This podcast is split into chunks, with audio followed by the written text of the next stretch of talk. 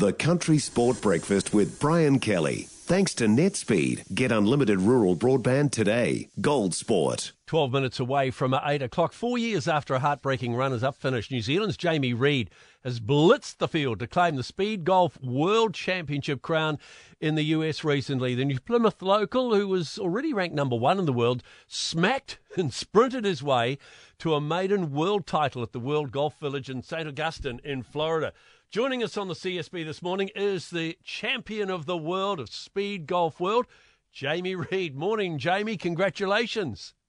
Good morning. Thank you very much. Oh, absolute pleasure. Let's talk about your first round, a strong first round of 71. That set up the win for you, didn't it? How pleased were you with the way you played? Yeah, it did actually. Um, I was quite lucky in the sense, well, not lucky, I guess, but um, I got off to a pretty good start. So I was I birdied the first hole, and then next thing you know, I think I was three under through 11. Um, and because my golf was quite good, I was able to sort of cruise a bit on the run um, and make sure that I did set myself up for for a good score coming in. And so to be able to finish um, with a 71 one under par, I think I was only the second person in the history to shoot under par in a World Champs as well um, for one round. So to be able to come in with an one under par round in 43 minutes, which was the the quickest running time and the quickest golf and the best golf score on the day, um, yeah, was obviously over the moon. And you're quite right, it did set me up quite well for the second day. I think I had a nine shot lead um, going into wow. the second round, which was our last round. So it obviously made the sleep that night a bit easier. Um, and knowing that my running was so much faster than everyone else as well, um, someone was going to have to go and beat me by probably 15 shots just in the golf score to beat me, which is um, a little bit unrealistic. So, yeah, no, I was very happy with um, with how that first round went in order to set me up for, for that success.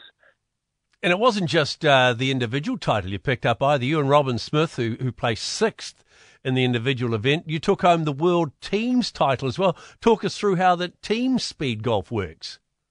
Yeah, we did. Um, so the teams event was we played 18 holes of alternate shots, um, which was sort of like the qualifier, and then the top eight teams went through to a semi-finals, and the semi-finals was seven holes of alternate hole.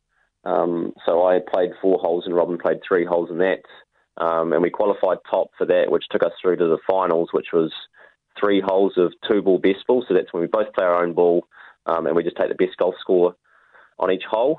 Um, because we were top qualifiers, we were the the other two teams, so the Finnish team and the Japanese team, went off before us, so we could see what they'd done. So they'd both both those teams had um, played even par for those three holes, and we knew that our running was going to be a lot quicker than them. So we thought that we just needed to make three three pars, um, and we'll get out there and we'll, we'll have a world championship. And we, we both parred the first, which was good, but unfortunately we both bogeyed the second, so that put us to, to one over. So we needed to make a birdie up the last, really, to, to clinch the world title. Um, and I had a I had a, an okay drive down there, sort of just missed the water. It's a bit of a dog leg left, just missed the water.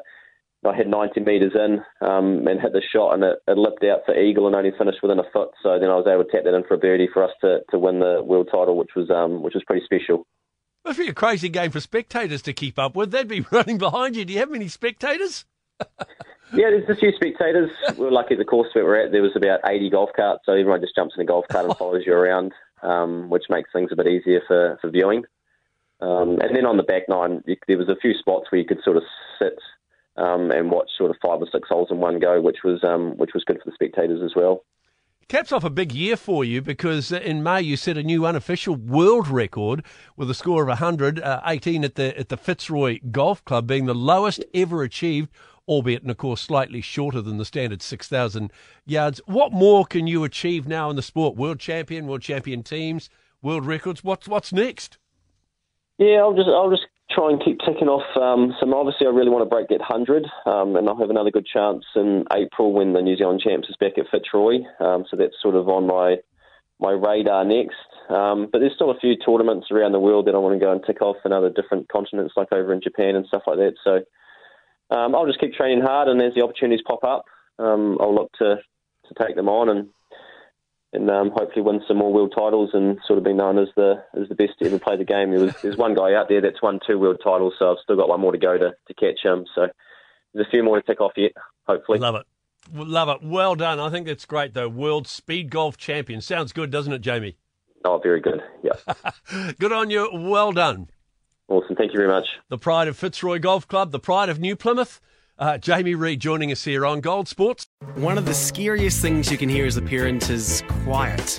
But if you do get a little quiet time, have a listen to The Parenting Hangover. It's not scary at all. If I bump into a couple and they have a boy and they have a girl, and I'm like, oh, boy, girl, snip. You've got a boy, you've got a girl, get the snip. You're done. you get to figure out what it's like raising a girl, you get to figure out what it's like raising a boy, save yourself a ton of stress and money. You've got your perfect little family. The Parenting Hangover with Clinton Jordan. New episodes every Thursday on iHeartRadio or wherever you get your podcasts.